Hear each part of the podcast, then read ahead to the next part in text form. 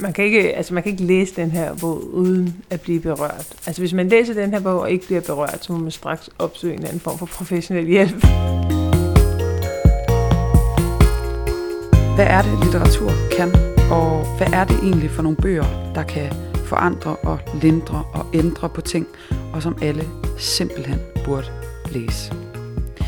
Det undersøger jeg i den her podcastserie, hvor jeg sætter to litteraturforelskede mennesker stævne og beder dem om det måske allermest ubarmhjertige kun at anbefale en eneste bog. Ja, altså det er en bog, man tænker, det, det er jeg nødt til at læse. Jeg bliver nødt til at læse næste side også, og jeg kan faktisk ikke slippe den, før jeg er færdig. Det her er litterære anbefalinger fra Gyldendal Podcast. Mit navn er Silke Fensmann.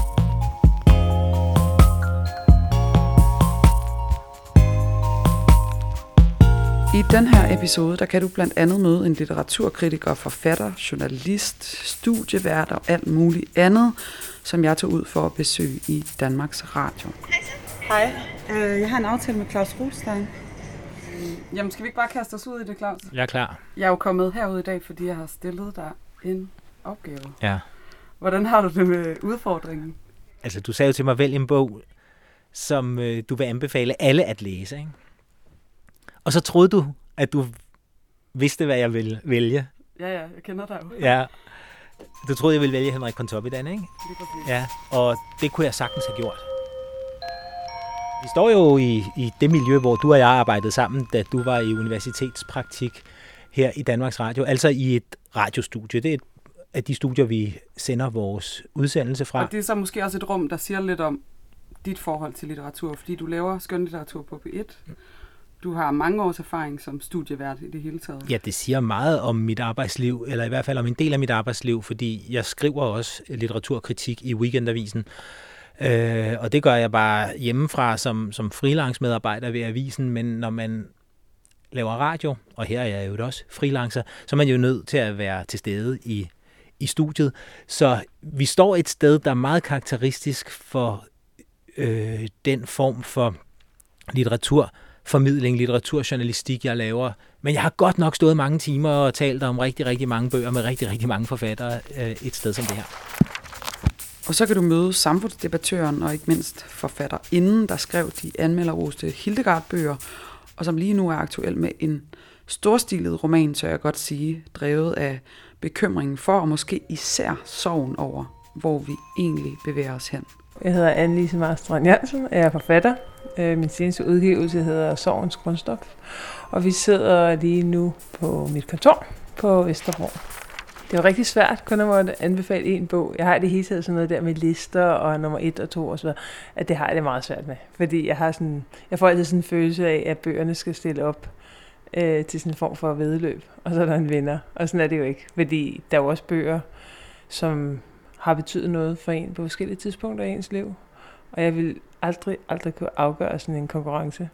Så jeg gik intuitivt til det, og okay, ja. kiggede min reol igennem og valgte en bog, som har betydet rigtig meget for mig inden for de seneste par år. Altså, jeg kan se på den udgave af, af bogen, som jeg har, der står på forsiden, at Philip Roth har skrevet, at det er en af det 20. århundredes absolut mest nødvendige bøger.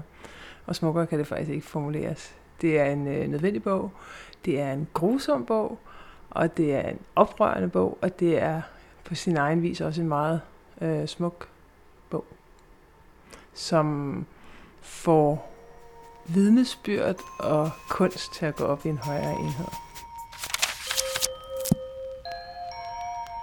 Øh, jeg anbefaler Primo Levis, øh, hvis dette er et menneske, som øh, er jo skrevet af Primo Levi, som var en, da han skrev den, en ret ung mand, øh, jøde fra Italien.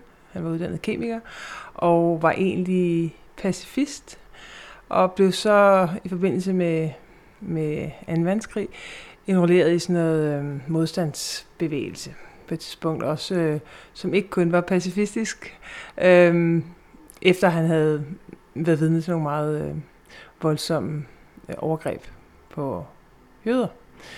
Og han øh, ender så med at komme i Auschwitz. Og den her øh, bog, jamen, altså jeg kan næsten ikke få mig selv at kalde det en roman, men, men det er jo altså et vidnesbyrd, som har skønlitterært niveau. Øhm, skriver han, det er, han skriver han efter Auschwitz. Han er en af de få, der overlever. Han er der tilbringer 11 måneder i Auschwitz, og, øhm, og skriver så meget øh, på en gang nøgternt og indlevende om Auschwitz og tiden der. Og det er øh, jo førstehånds dokumentation af de grusomheder, som folk blev udsat for der. Øhm, og det er en redselsvækkende bog, men det er også en bog, som rummer en meget stærk fornemmelse af medmenneskelighed, men også grænserne for menneskelighed. Altså hvornår, hvornår man bliver presset så langt ud, så man kommer til at stille spørgsmålstegn ved sin egen menneskelighed. Øhm, det, er en, det er en helt vild bog. Og titlen på bogen er jo, Hvis dette er et menneske. Ja. Altså, kan du kan du prøve sådan at knytte et par ord til den, til den der titel? Jamen, der er mange, altså, hvis, hvis man bare øhm, forholder sig til den som en moderne læser, øhm, så er det jo, altså grunden til, at det kan ske, at man sender mennesker i udryddelseslejre, det er jo fordi, der er sket et skred fra menneske til umenneskeliggørelse og fuldstændig dehumanisering. Altså, man kan ikke, man kan ikke sende nogen, som man vil betragte som sin egen bror eller søster i en korsetlejr, så man er nødt til forud for det at have, have, have lagt et fundament af massiv dehumanisering. Så det er en af tingene. Og den anden ting er det her med i at blive frataget alt. Altså ikke bare sin ejendom, men blive frataget sin identitet, altså få tatoveret et nummer på sin arm, men også blive frataget alt det, man tror, man ved om sig selv alt det, man havde regnet med, hvordan man ville reagere i en situation, og selvfølgelig på en side både komme i kontakt med sin hvad skal man sige, næsten dyriske sider, og også sin andre sider, sin mere menneskelige sider, men også sin egen, øh, sin egen rolle som både offer og bødel. Altså det er, det, det, det er så øhm, påtrængende en beskrivelse af menneskelige kår. Og så er der jo den her ting med, at øhm, at når der sker noget for nogen i et stort antal, så holder vi andre op med at betragte dem som mennesker. Så bliver det et tal eller et antal øh, af ansigtsløse, som det er gået ud over. Og ved at læse den her bog, andre vidnesbyrd, så træder hvert enkelt menneske ud af det ansigtsløse. Så det er ligesom sådan en, et indblik ind i, ind i, hvordan det faktisk er øh, Ja, og det er også... I Auschwitz, og, og hvordan det er at, at gå rundt øh, der, og, og leve der, eller ikke leve der. Ja, altså man, også, jo, altså. man er med ham i, i Auschwitz, det er jo det, man er, og det er jo ikke en munter bog. Altså man må forberede sig på at blive virkelig, virkelig berørt og virkelig ked af at læse den. Øhm, det er ikke en, øhm, en abstraktion over Auschwitz, det er ikke øh, en det er der rummer sin egen, mm, hvad skal man sige, filosoferen over det, men det er ikke, det er at holde sig nede i kulden og mudderet og sygdommen og relationerne, som foregår der. Øhm, og det, er, det, det virker meget stærkt. og nu spørger jeg måske meget sådan konkret, men hvad, hvad kan man bruge Primo Levis, hvis det er et menneske til? Jamen, jeg synes, man kan bruge den til at sætte tingene i perspektiv. Altså, der var jo ikke nogen, der havde troet, det ville gå sådan der, som det gik det var selvfølgelig en række omstændigheder, øh, der gjorde, at det blev så gralt, men det var der ikke nogen, der havde troet. Og jeg synes, at i virkeligheden, det man kan bruge den til, altså udover at det faktisk også er en smuk bog på sin egen måde, øh, så ligger sandheden jo i det, som han selv har sagt, at når det kunne ske, kan det ske igen. Så der, der er jo også en form for advarsel i det. Det er ikke fordi, jeg mener, at vi står over for et, øh, et holocaust øh, lige her i vores del af verden lige nu. Men det er jo en påmindelse, og det er jo en advarsel og det, er jo, det, kan, det må jo mane til en anden form for eftertænksomhed. Og vi kan jo godt alle sammen sige, at vi ved godt, at ondskab findes. Jeg har ikke lyst til at beskæftige mig med ondskab, men nogle gange er vi jo nødt til at gøre det. Og så kan man sige, at at læse en roman, som man trods alt kan sætte ind i reolen igen, og som handler om noget, som har fundet sted. Det er jo også en kontrolleret eksponering for ondskab. Altså, øh, hvis man gerne vil se den i rå mængder, så kan man jo bare tænde på sit fjernsyn og læse nyheder på nettet. Øh, det findes jo stadigvæk. Så, så det er jo også en, en eller anden form for øh, ved, ved at sætte sig ned og læse den her roman, altså selve læsningen af, har jo også en intimitet og en eftertænksomhed over sig, som, øhm, som gør, at man måske kan tage det til sig på en anden måde, end ved bare hele tiden at være i strømmen af dårlige nyheder. Når du tænker ligesom, tilbage på at læse den her bog, altså et eller andet bestemt sted i romanen, eller i, det her vidnesbyrd, som, øh, som ramte dig sådan særligt? Altså, der er mange ting. Altså, man kan sige, det rammer på forskellige niveauer. Der er jo også bare sådan den der øh, trøstesløshed, der, der er tidspunkt, hvor de går rundt i øh, kulde og sne og ved at sejne under det hårde arbejde. Øhm, og så er der også i øh, barakkerne, det, det, til allersidst, hvor, hvor folk er syge og døende og sådan noget. Den der mærkelige blanding mellem at være bevidst om, at måtte tænke på sig selv, og samtidig have en, en eller anden form for omsorg for andre, men også være nødt til at lukke for den. Det giver stort indtryk på mig. Jeg, jeg kan ikke huske, om det er Primo Levi, der ligesom er den første til ligesom at introducere, introducere det der begreb om de levende lig, eller muselmanden. Ja. Øhm, altså det her sådan nærmest bare hylster af en krop på en eller anden Ja. måde, der vandrer Ja. rundt øh, Ja. med, så, med så lidt øh, Jo, og man får også, øhm, menneskelighed tilbage, eller så, så Jo. lidt... Øh, og man får også sådan en, en, en meget, altså det er jo sådan meget, øhm, der er meget sådan krop i bogen på en eller anden måde, altså og meget, øhm, øh, altså krops, fysisk undergang, kropslig undergang. Øhm, og, og det er som om, at fra at være et menneske med store tanker, med en uddannelse, med drømme for fremtiden, så skal der hele tiden en reduktion, og man med mindre og mindre og mindre og mindre bliver til sidst fængslet i sin egen lidende krop.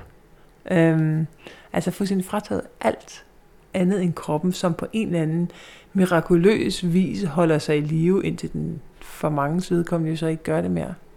Øhm, og det kan så også rumme en eller anden form for befrielse.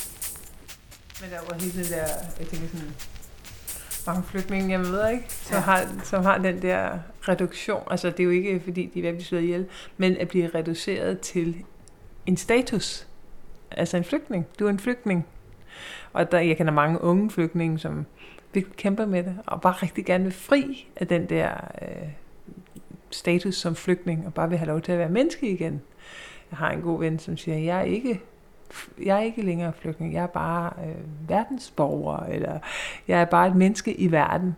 Og så erobrer man langsomt tilbage sin identitet. Og det kan man gøre, når man er ung, ved at få venner, øh, ved at øh, få jævnaldrende venner, ved at finde ny familie i godsøjne, altså finde en, der kan være ens tante eller mor eller onkel, øh, ved at gå i gang med læresproget, lære, være i gang med en uddannelse. Men det hænger jo ved, for der er altid nogen, der er parat til at betragte dig som reduktionen, at du er en flygtning. Så, så det findes jo også i blandt os. ja, og det synes jeg sådan set er faktisk en meget fin pointe. Ja. sådan på en eller anden måde at, at slutte af med. Ikke? Altså, den der, altså den der gradvise reduktion af nogle Ja. ja. mennesker, Ja. øh, som jo også foregår på en eller anden måde på, Ja. på daglig basis, også i, i, i Danmark. Ikke? Jo. Ja, og hvordan reaktionen på det er. Altså, reaktion, reaktionen er jo i tiltagende grad blevet, at vi har jo pligt til at give folk asyl, selvfølgelig. Vi har jo skrevet på nogle fornuftige konventioner. Men så er det som om, at der er i- i en del bevidsthed, der holder ansvaret op. Altså, så skal de være taknemmelige. Fordi nu har vi givet dem sikkerhed, og alle mennesker er taknemmelige for at komme i sikkerhed. Alle mennesker er taknemmelige for at få livet tilbage. Men det er jo der, livet skal begynde igen. Man kan jo ikke reducere folk til et, en, en beholder for taknemmelighed og et, et flygtningemarkat. Det er der, livet skal tilbage. Og det er jo der, alle mennesker også har brug for bare at blive mødt med ligeværd og respekt, og ikke blive bundet sammen som gruppe. Det starter jo et eller andet sted, også med den der sprogliggørelse, som du siger, altså, som bliver forplantet i vores Ja. bevidsthed måske. altså den der... Præcis. Og når man, når man, altså man kan sige, det er jo rigtigt, altså det er jo, det er jo også, altså ordet flygtning er jo også et vigtigt ord, fordi ordet flygtning betyder også, at du har en særlig, at vi har en særlig pligt, og de har en særlig ret. Så det er jo, der er jo et tidspunkt, hvor det er et meget vigtigt ord. Så det er jo mere det medmenneskelige bagefter, hvordan vikler man sig fri af det. Og jeg synes heller ikke, at man kan sige, at det rummer en, en per automatik, en eller anden ondskab, at, øhm, at ville reducere andre mennesker. Jeg tror, det er meget menneskeligt, fordi det er meget svært som enkelt person at rumme øh, grusomhed, for eksempel. Eller rumme, øh, at det finder sted i verden, at der, at der faktisk er mennesker, som har levet et liv, der minder om vores liv, som pludselig står i en situation, hvor de er nødt til at flygte. Det kan vi jo ikke holde ud at tænke på. Det er jo, det er jo lettere at sige, jamen, det vil aldrig ske, fordi jeg øh, lever her, hvor jeg er med til at bygge demokratiet op, og mine forfædre har været klogere, eller det er jo lettere at fortælle den slags historier, øh, end at se i øjnene, hvordan tingene, øh, altså, hvor meget vi egentlig er i samme båd, når alt kommer mm. til alt. Så jeg kan sagtens forstå den psykologiske bevægelse, der, har, der gør, at man lægger afstand. Problemet er bare, at det, som er normal psykologi for et individ, øh, som jo gerne så også skal leve side om side med en eller anden form for empati, og det gør det jo hos de fleste mennesker, når der naboen pludselig er flygtning, så ligger det faktisk de fleste mennesker øh, nært at gå ind og sige goddag, eller velkommen, eller hjælpe med et eller andet. Øh, men det, der, hvor det bliver problematisk, det er jo, når det bliver på politisk niveau, når det bliver en del af en værdikamp, hvor, fordi der har man ikke, øh, der, der kan man ikke tillade sig at, øh, at lægge den afstand. Altså, der skal det være nogle helt andre mekanismer, der træder i spil. Der er det jo, der er det jo de fælles spilleregler. Og de fælles spilleregler skal, øh, synes jeg, bygge på respekt og værdighed og at man taler ordentligt om andre mennesker, og man ikke reducerer unødigt. Øhm, og når det skrider, så er der, så er der meget, øh, der går i selvsving. Så bliver det lidt politisk tale. det er altid godt, ikke? Endelig der. Igen. Super godt. Hej Claus. Mit forhold til litteratur er meget lidenskabeligt, øh, voldsom læseglæde, voldsom meget udbytte af at læse litteratur, men hele tiden med en bagtanke om, hvad jeg skal bruge det til. Hvordan jeg skal omsætte det i samtaleform, eller hvordan jeg skal forholde mig til det som litteraturkritik, eller noget, der svarer til det. Og man kan jo sige lidt, at det her program, som jeg laver, også handler lidt om i virkeligheden, hvordan hvad man kan bruge litteratur til, men, øh, men, men måske særligt, øh, når det er bedst, og ikke som en fagperson. Altså, hvad tænker du, litteratur kan, når det sådan er aller, aller bedst? Så kan det gøre mennesker klogere på verden og klogere på sig selv. Det kan måske være udtryk for noget omsorgsfuldhed, fordi man i litteraturen kan spejle sig i andres livserfaringer og forholde dem op imod sine egne og dybest set opdage, at man ikke er alene. Så jeg kan slet ikke forestille mig, at man kan leve uden læsning, men jeg ved godt, at der er folk, der gør det, men øhm, jeg ved sgu ikke rigtigt, hvordan de bærer sig ad med at, med at lade være med at læse. Jeg har valgt den roman, som jeg har valgt, fordi den er et stykke eksemplarisk, samfundskritisk, engageret, virkelighedsnært litteratur, der gør det, som god gamle Georg Brandes krævede af litteraturen, at den skulle sætte problemer under debat. Øh, Brandes kendte ikke den her roman, for den er skrevet efter han døde, og ham, der skrev den, kendte ikke Brandes, fordi det er en amerikaner, jeg har valgt. Men, øh, men bogen er bare et eksemplarisk udtryk for den samfundsengagerede forfatter, der kan diagnostisere sine samtidsproblemer, analysere dem og fortælle dem i skønlitterær form med en helt suverænt overblik over øh, litterær stil og måden at fortælle på. Jeg har valgt John Steinbeck, Vredens druer. Vredens druer er en ualmindelig god og vigtig roman, som altid har betydet meget for mig, og som jeg gerne vil anbefale, at man læser nu, fordi den, selvom den er skrevet i 30'erne, har meget bud til vores nutid. Og det synes jeg er karakteristisk for verdensklasse litteratur, klassikerlitteratur, at det kan transcendere tider, altså at det aldrig, den kommer aldrig ud af form. Der vil hele tiden være noget i den, som har bud til, øh, til nutiden, eller til, til romanens egen eftertid. Og derfor har jeg valgt Vredens Struer, som jeg virkelig synes, man bør, bør læse i dag, fordi den er et meget stærkt litterært apropos til nogle af de dominerende samfundstræk, der er i USA, eller i verden i, i øvrigt, på mange måder endnu i dag. Det er en roman, der udspiller sig i slutningen af 30'erne, mener jeg det er, hvor der var kæmpe store problemer for landarbejderbefolkningen i øh, Oklahoma for eksempel. Fordi der var øh, sådan, jorden, landbrugsjorden var udpint. Regnen blev væk, og man kunne simpelthen ikke få afgrøder, man kunne leve af.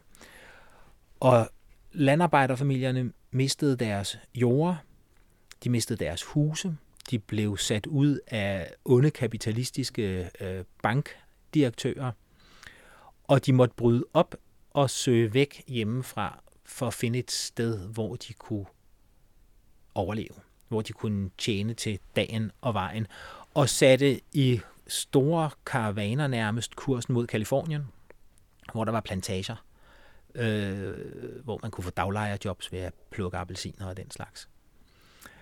Og John Steinbeck havde været på nogle journalistiske reportagerejser for at skrive om det her landbrugsland, der var i krise. Og han havde sådan en meget stærk social følelse.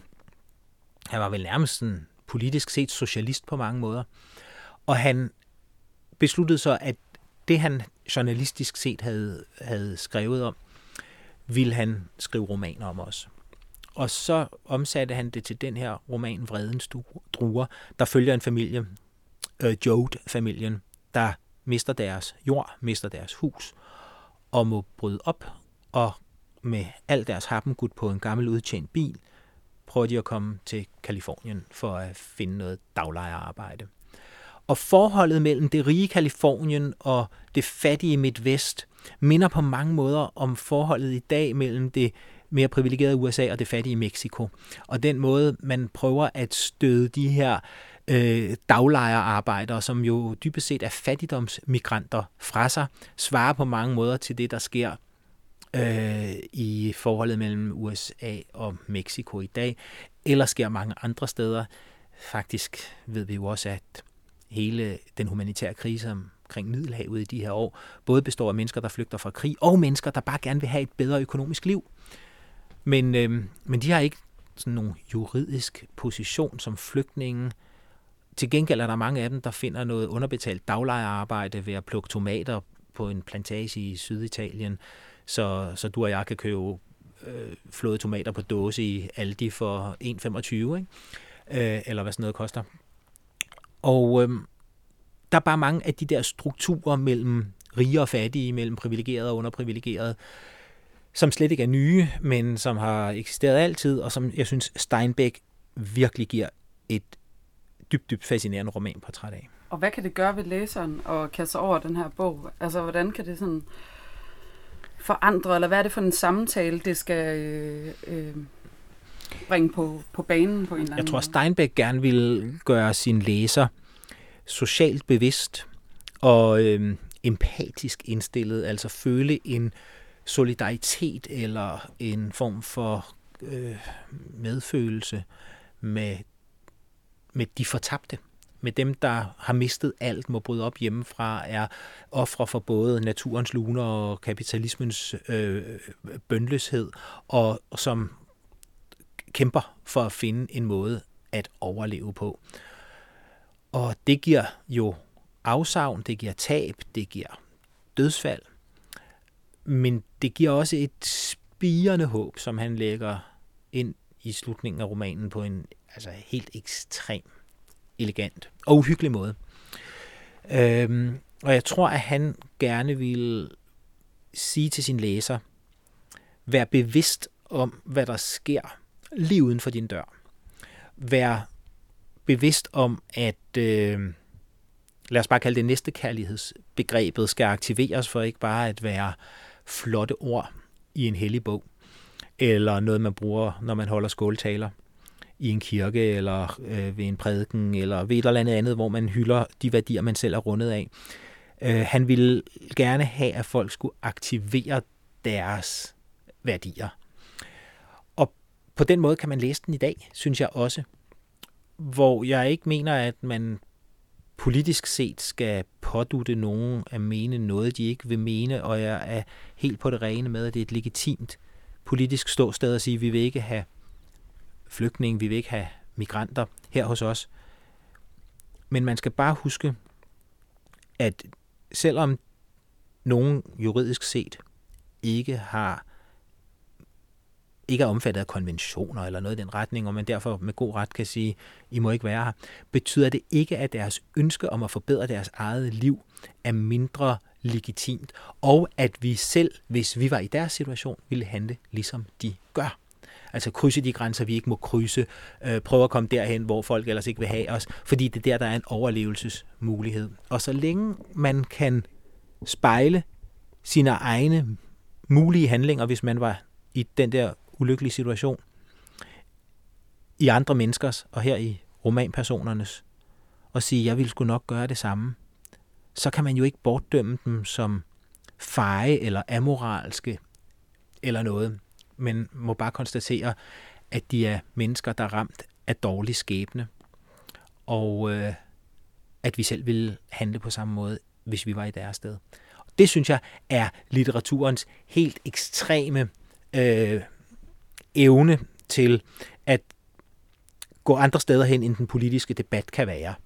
Netop gennem historiefortælling at give os nogle øh, muligheder for at føle sympati med mennesker, som er vores egne kontraster. Claus, hvad betyder den her bog for dit liv? Altså du siger, at den har haft en stor betydning. Ja, den, den betyder meget, fordi den litterært set har vist mig, hvad et romanforfattermesterskab kan gå ud på. Og også på den mere, hvad skal vi sige, øh, værdimæssige side, når det handler om humanisme, øh, empati og tolerance, er den forbilledelig i sine skildringer af, af menneskers situation. Det, der er altså vanvittigt godt ved den litterært, og som man kan undervise stilistisk i, hvordan en romanforfatter kan bringe øh, symbolkraft ind i sin roman, det er, at øh, der i romanens første mange sider dukker en, en lille skildpadde op, der vandrer gennem støvet. Øh, og den, den kæmper op ad en lille bakke, og den vælter og ligger der på rygskjoldet osv. Og på et tidspunkt indser man, at skildpadden der går mod vest, selvfølgelig er et symbol for familien, der kæmper den samme kamp med ørkenstøvet og op ad bakken og øh, så videre, så videre for at, at komme mod vest. Så litterært set er der bare nogle, nogle greb, noget, øh, noget narrativt håndværk, hvor John Steinbeck er, er helt, helt vildt dygtig jeg ved ikke, om du har fået det sagt, men nu har du selv øh, skrevet, er det syv bøger eller sådan noget? Ja, en, Udover seks-syv bøger? Ja, otte-ti bøger. Nå, tror jeg nok. Det er der, vi har været. ja. øhm, er du også inspireret af Steinbeck i din måde at skrive på? Altså, jeg altså... skriver ikke fiktion, mm. øh, så i den forstand er jeg ikke inspireret af Steinbeck som romanforfatter, og øh, jeg skriver øh, jo, jo mildest talt i en anden liga, end han befandt sig i. Mm. Men jeg mener, at alle, der gerne vil skrive, har en måde at lære at skrive godt på, og det er ved at læse mestrene. Og øh, så ikke prøve at kopiere dem, det vil der aldrig komme noget godt ud af. Men bare stole på, at når man tanker sig selv op med god læsning, øger man chancen for, at øh, det på en eller anden måde omskabes i ens øh, Øh, omgang med sproget til også at blive god skrivning, når man sidder og skriver sine egne ting. Så der er for mig ingen tvivl om, at skrivning og læsning hænger snævert sammen, og at man kan lære helt vanvittigt meget af at læse de, de bedste forfattere. Øhm, og jeg vil, jeg vil mene, at hvis man er romanforfatter, hvad jeg jo ikke er, men hvis man er romanforfatter og læser en roman som den her af John Steinbeck, så vil man, så vil man lette på hatten og sige, øh, han har saft sus med styr på både det narrative, på personkarakteristikker, på øh, replikker og på at lave øh, stil- og temposkift. Jeg synes, at det er altså på alle måder forbilledeligt at have så stort et samfundsengagement og så stor tilgang til sprogets kraft og kilder, som øh, John Steinbeck har. Man kan lære enormt meget bare af at læse ham. Tak fordi du lyttede med på litterære anbefalinger fra Gyldendal podcast med Annelise Marstrand Jørgensen og Claus Rothstein. Hvis du kunne lide, hvad du hørte, så må du meget gerne gå ind og rate os i iTunes, hvor du også kan finde nye episoder. Podcasten den var produceret, mixet og tilrettelagt af mig. Jeg hedder Silke Fensmann. Musikken er lavet af Peter Christian Sejersbøl, og i podcastredaktionen er også Thomas Broge Stark og Sigurd Hartkorn Pletner. På genlyt. Det er jo helt vildt, at jeg øh, for første gang øh, interviewer Claus Rothstein.